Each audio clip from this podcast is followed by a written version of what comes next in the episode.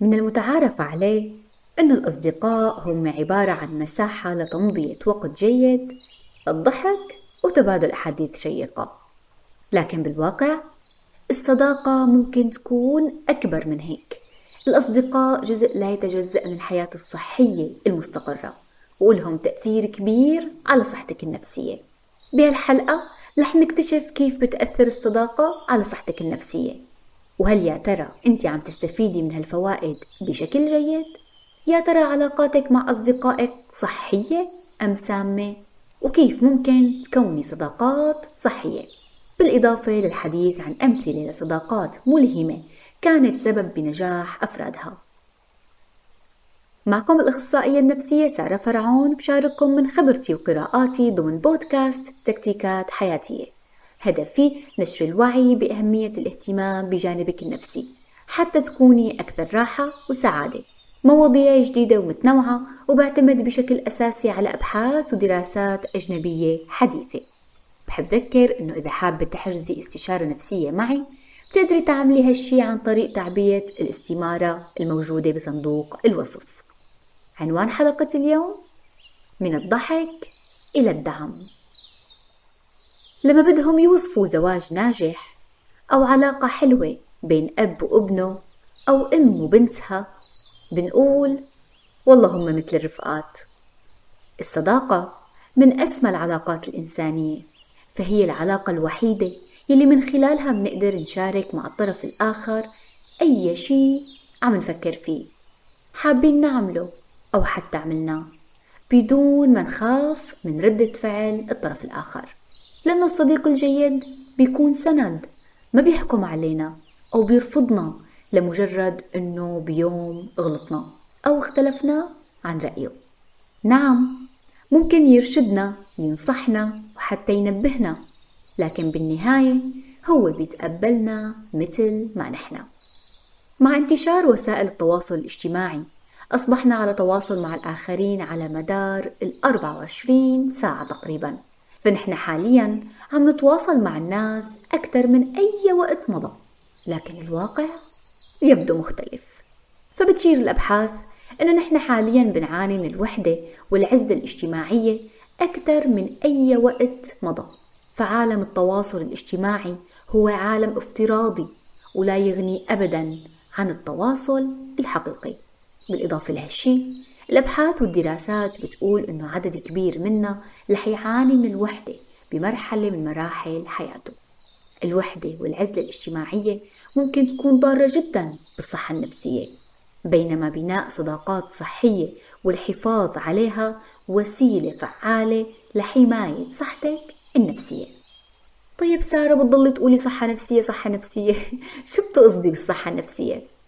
حسب منظمة الصحة العالمية الصحة النفسية هي حالة من العافية.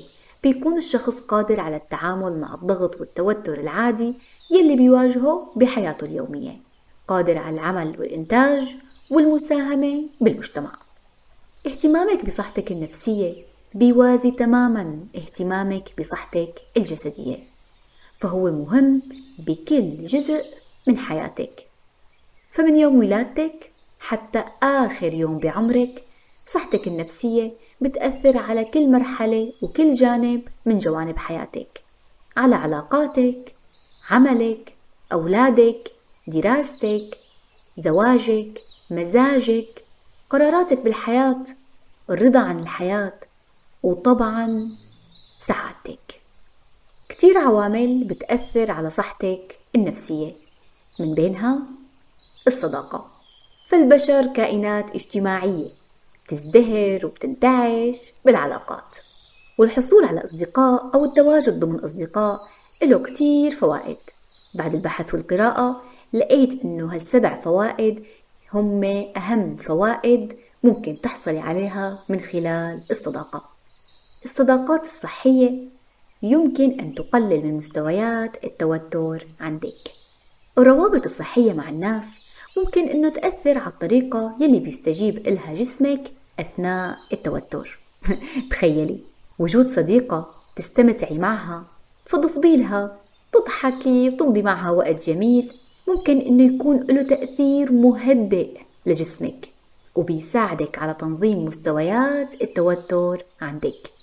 بدراسة نشرت بمجلة Health Psychology أشارت لأن وجود أصدقاء بيقلل من مستويات التوتر والقلق فالدعم الاجتماعي من الأصدقاء يمكن أنه يكون عامل مهم بتعزيز الاستقرار النفسي. وأظهرت دراسات كمان أن الأشخاص اللي بيتمتعوا بصداقات وثيقة خلال سنوات المراهقة كان عندهم معدل أقل من الإصابة بالقلق والاكتئاب بوقت لاحق من حياتهم. تخيلوا. فحتى تأثير الصداقة ممكن يكون طويل الأمد. الصداقات الصحية بتوفر الشعور بالانتماء. الشعور بالانتماء حاجة إنسانية أساسية وبيحتل المرتبة الثالثة ضمن هرم ماسلو للاحتياجات. الصداقات الصحية بتشكل شبكة دعم قوية وبتخلق شعور قوي بالانتماء عند الأفراد. فالأصدقاء ممكن إنهم يلعبوا دور كبير بتعزيز قدرتك على التكيف مع التحديات والصعوبات. بالإضافة لتبادل الخبرات والنصائح مع الأصدقاء يمكن أنه يساعدك لمواجهة المشاكل بفعالية. الصبايا يلي سبقوا وتغربوا وسافروا على بلد جديد بيعرفوا تماما عن شو عم أحكي. أول ما توصلي على بلد جديد تحسي نفسك ضايعة ما بتعرفي حدا. وهيك بيجيكي شعور إنه كل العالم أو كل الناس ما بيحبوكي. ما بعرف ليش. يمكن لأنك مالك متعودة عليهم. وأول شيء بتبدأي تعمليه إنك تبدأي تبحثي عن أصدقاء. في مقولة دائما بنقولها بالغربة والله انتو اللي مهونين علي الغربة. هي المقولة دائما بنقولها لأصدقائنا. الصداقة الجيدة بتساعدك على بناء عادات صحية. ممكن يحصل هالشي من خلال إنكم تمارسوا رياضة سوا تقرأوا كتاب أو تتعلموا مهارة جديدة. فالصداقات غالبا بتشجع الأفراد على استبدال الأنماط الضارة بالعادات الصحية. وفي قاعدة ذهبية كتير بننصح فيها لما بيبدأ أي شخص بعادة جديدة وبيرغب بالاستمرار فيها وهي إنه خبر أي أحد من أهلك أو أصدقائك بقرارك بالبدء بهالعادة هي حتى يشجعك ويحفزك على الاستمرار فيها. بنفس الوقت الصداقات ممكن تكون سبب لبناء عادات سلبية أو ضارة للأسف. فانتبهي. بعرف كتير من الأصدقاء والمعارف أصدقائهم هن هم كانوا السبب بأنهم بدأوا بالتدخين.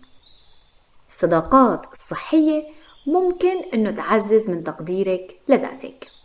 الأصدقاء الداعمين والملهمين بيحفزوا أصدقائهم دائما وبيظهروا أجمل ما عندهم. بيعجبوا بإيجابيات أصدقائهم وبيحفزوهم على الاستمرار فيها. وهالشي طبعا له تأثير كتير كبير على تقدير الذات. الصداقة الصحية ممكن حتى تحسن من صحتك الجسدية. كشفت الدراسات عن وجود صلة بين وجود روابط اجتماعية قوية ومناعة قوية. ووجدوا كمان أنه الأشخاص اللي عندهم صداقات صحية هم أقل عرضة للإصابة بالاكتئاب أو السمنة أو ارتفاع ضغط الدم.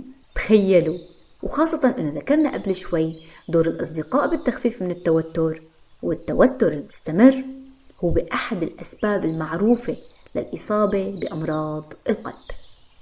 زيادة مستويات السعادة. هرمون السعادة كله موجود عند الأصدقاء. بدراسة أجريت بجامعة هارفرد أظهرت أن الصداقات القوية بتساهم بزيادة مستويات السعادة والرضا بالحياة. الأصدقاء ممكن أنهم يكونوا مصدر للفرح والمتعة. وأخيرا الأصدقاء ممكن أنهم يكونوا مصدر دعم عند مواجهة مشاكل متعلقة بالصحة النفسية. غالبا أو غريزيا خلينا نقول بتلاقينا بنميل للاختباء وتجنب الأصدقاء والحياة الاجتماعية. لكن بالحقيقة الصداقات ممكن أنه تلعب دور رئيسي بمساعدتنا على التعايش مع مشاكلنا النفسية أو التعافي منها والتغلب على العزلة يلي بتصاحبها.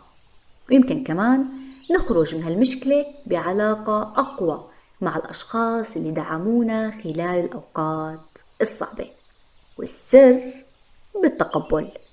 أفضل شي ممكن يعمله أي صديق هو التقبل.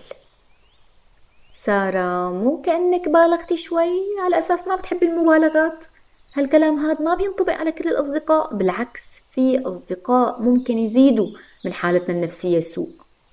كلامك صحيح. فالكلام السابق ما بينطبق أكيد على جميع الأصدقاء أو جميع الصداقات.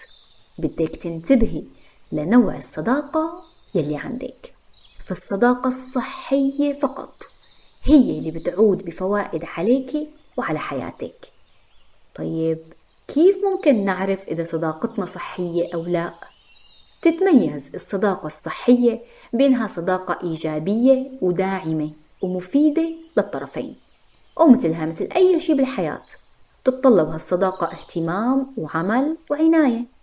ومثل ما الصداقات الصحية مفيدة للصحة النفسية ممكن تكون الصداقات الغير صحية ضارة وبتأثر سلبا على صحتك النفسية.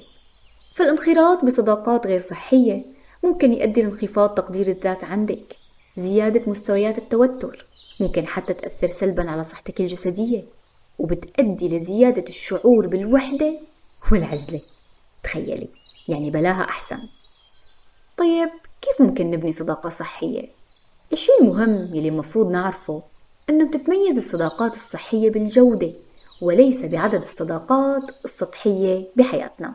في بعض الأشخاص ممكن يتباهوا بعدد الأصدقاء يلي عندهم. لكن اسألي نفسك كم صديقة من هدول تقدري تثقي فيها؟ تعتمدي عليها تكون مصدر دعم إلك. حلو كتير نكون اجتماعيين ويكون عنا أصدقاء مختلفين.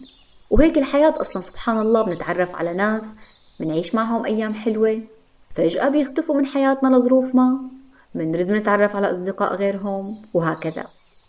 بالرغم من هيك حرصي إنه يكون إلك ولو صديقة واحدة حقيقية تقدري تعتمدي عليها بيوم من الأيام سواء كنت بترغبي بتكوين صداقات جديدة أو إحياء صداقة قديمة أو حتى تحسين صداقة موجودة ممكن تستفيدي من هالنصائح هي لتحسني من جودة صداقاتك. اجتمعوا باستمرار. بعض الأشخاص ما بيفضلوا اللقاءات المستمرة مع الأصدقاء وبيكتفوا بالتواصل عبر وسائل التواصل الاجتماعي. لكن هالشي هاد ما بيمكنك من تطوير علاقة صحية وقوية مع الطرف الآخر للأسف. فلتكوين صداقة حقيقية لابد من تخصيص وقت للقاء وجه لوجه مع الصديق. هالشي بيساهم من تعزيز الثقة بين الطرفين وتقوية هالصداقة. بالإضافة لأنها بتعطي رسالة للطرف الآخر إنه مهما انشغلت بالحياة في عندي وقت دائما مخصص لك احترمي أوقات الطرف الآخر.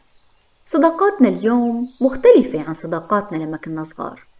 كل أحد فينا عنده مسؤوليات مشاغل سواء عمل دراسة بيت. كل شخص عنده التزامات من نوع ما. بعض الأصدقاء للأسف ما بتقدر هالشي وبتطلب من الطرف الآخر لقاءات بأوقات غير مناسبة. مثل ما ذكرت قبل شوي اللقاءات الأسبوعية جدا مهمة. لكن المهم كمان إنها تكون بوقت مناسب للطرفين. خلقوا ذكريات مشتركة. هي الفكرة بعشقها كتير بحبها ودائما بكررها. بكررها مع الأصدقاء مع الأزواج مع الأسرة. أي شخص إن شاء الله يكون هيك شخص جاي من الفضاء حابة توطدي علاقتك معه عيشي معه ذكريات مشتركة. تعرفوا النوعية من الأفلام تبع اثنين ما بيحبوا بعض أبدا كتير بيكرهوا بعض سواء بنتين أو رجل وامرأة أو حتى زوجين. بيصير معهم حدث مفاجئ بيضطروا يسافروا سوا أو يدخلوا مغامرة مع بعض أو ممكن يهربوا من شخص. وبتصير معهم مغامرات وما بعرف شو. وبآخر الفيلم بيكتشفوا إنهم حبوا بعض. يا سبحان الله. بصراحة هالشي واقع. حتى لاحظي من خلال تجربتك. يا ترى أي نوعية من الأصدقاء بتجمعك معهم علاقة أعمق؟ يلي تجتمعوا دائما على فنجان القهوة أو بالبيت؟ ولا يلي كل مرة بتجتمعوا بمكان مرة بملاهي مرة بحديقة مرة على البحر وكل مرة مغامرة شكل. فلتعمقي علاقتك مع صديقتك حاولوا دائما تعملوا أشياء ونشاطات جديدة. لامسي العمق. بتذكر أثناء محادثة مع صديقة من صديقاتي بتقلي سارة أنا أول مرة بحكي الشي اللي بدي أحكي لك إياه. مع أنه كان نفسي من زمان أحكي لصديقاتي. قلت لها طيب ليه ما حكيتي؟ قالت لي ما حدا سألني. أحيانا بنرغب بمشاركة تجارب عميقة مع أصدقائنا لكن ما في معنى أن نشاركها إذا ما سألنا عنها. من المفيد أنك تسألي صديقتك أسئلة عميقة. طبعا بعد ما تشوفي رغبتها بمشاركتك بتفاصيل عن هالشي أو لا.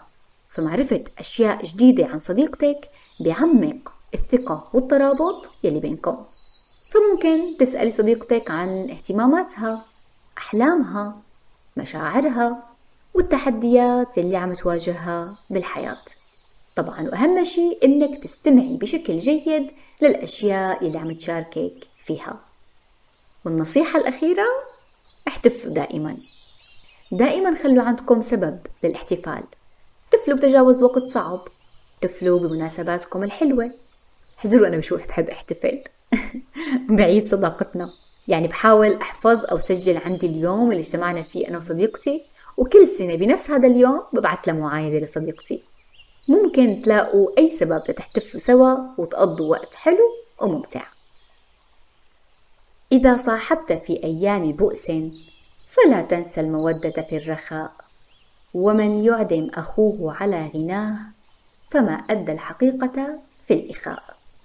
غالبا ما بنسمع من شخصيات معروفة وناجحة إنه أصدقائهم كان لهم دور بنجاحهم وهون بتكمن الصداقة الحقيقية. برأيي من أجمل الصداقات أو أجمل صداقة بالتاريخ هي صداقة سيدنا أبو بكر رضي الله عنه مع سيدنا محمد عليه أفضل الصلاة والتسليم.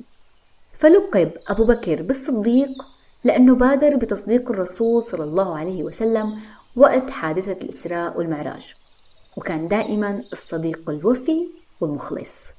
كتير بتأثر فيني قصة لما هاجروا مع بعض على المدينة والمشركين كانوا عم يلحقوهم وبدهم يقتلوا الرسول عليه الصلاة والسلام. كيف كان سيدنا أبو بكر خايف؟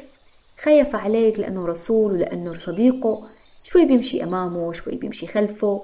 ودخلوا على غار ثور ليختبئوا وشعر سيدنا أبو بكر بخوف رهيب بس مو على نفسه. على حبيبه وصديقه رسول الله. في أروع من هيك صداقة؟ بعالمنا المعاصر سمعنا كتير قصص لأصدقاء تعاونوا مع بعض وأسسوا شركات كبيرة. من بيناتهم ستيف جوبز وستيف وزنياك. كانوا أصدقاء مقربين وكانوا بيجتمعوا بغرفة نوم وزنياك. دعم وزنياك اللي كان مهندس متميز جوبز بتطوير أفكاره وتصاميمه وساعده ببناء أول حاسوب Apple. في عنا كمان بيل جيتس وبول آلين. تأسست شركة مايكروسوفت على أيدي هدول الثنائي المشهورين. كانوا أصدقاء منذ الطفولة تخيلوا. وكان عندهم شغف بالحواسيب والبرمجة. هالشي دفعهم إنهم يأسسوا شركتهم سوا. وظلوا عم يتعاونوا بشكل وثيق على مدى سنوات كبيرة لتطوير نظام التشغيل. واللي كان الأساس لنجاح مايكروسوفت. وفي قصص كتيرة بتورجينا أن الصداقة ممكن تتطور بشكل كتير كبير. ونافع للطرفين لما تكون صداقة صادقة وحقيقية. وإذا الصديق أسى عليك بجهله فاصفح لأجل الود ليس لأجله. الصداقة ما لها دائما مثالية. وممكن تتعرض لمشاكل وكتير من التحديات. لكن تذكري دائما إنه هي سنة الحياة. المشاكل والاختلافات جزء من الحياة ومن أي علاقة إنسانية. وبهيك أوقات من المفيد إنك تتذكري الأوقات الحلوة والود والعشرة يلي بيناتكم. الصداقة ما لها مجرد علاقات بين أشخاص بل هي أسلوب حياة وطريقة لتعزيز صحتك النفسية والعيش بحياة أكثر سعادة. حرصي دائما إنك تبني صداقات صحية وقوية تقدري تعتمدي عليها. بتمنى تكون عجبتكم حلقة اليوم. تقدروا تخبروني رأيكم عن طريق صفحة تكتيكات حياتية على الفيسبوك اليوتيوب أو الإنستغرام إما عن طريق تعليق أو رسائل الصفحة. لا تنسوا تعملوا متابعة ولايك للحلقة. دمتم دائما بصحة نفسية.